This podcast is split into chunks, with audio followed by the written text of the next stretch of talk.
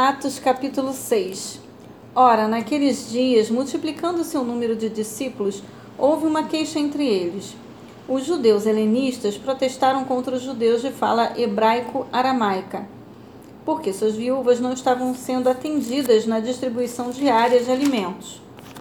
Então os doze reuniram todos os discípulos e propuseram: Não é sensato negligenciarmos o ministério da palavra de Deus a fim de servir às mesas.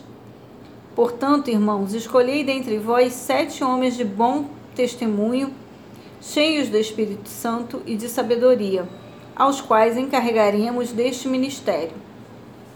Quanto a nós, nos devotaremos à oração e ao ministério da palavra.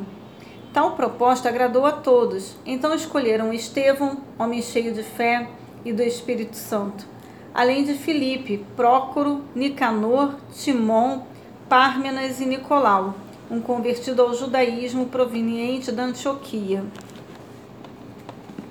Apresentaram-nos diante dos apóstolos, os quais oraram e lhes impuseram as mãos.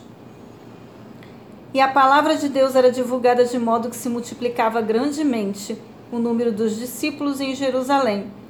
Inclusive, muitos sacerdotes obedeciam à fé.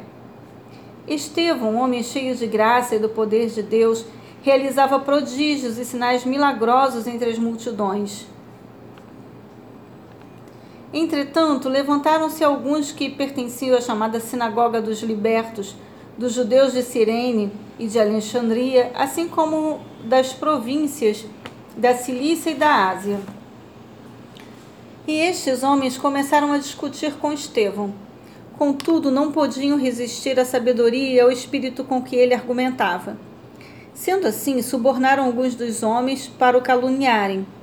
Nós o temos ouvido proferir palavras ultrajantes contra Moisés e contra Deus. Com isso, conseguiram incitar o povo, os líderes religiosos e os mestres da lei.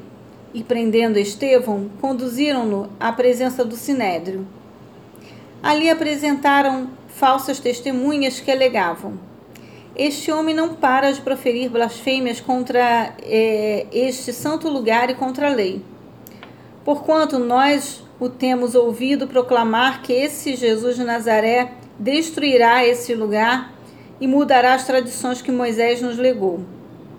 Então, todos os que estavam assentados no sinédrio, ao fixarem seus olhos em Estevão, viram que seu rosto parecia como o rosto de um anjo.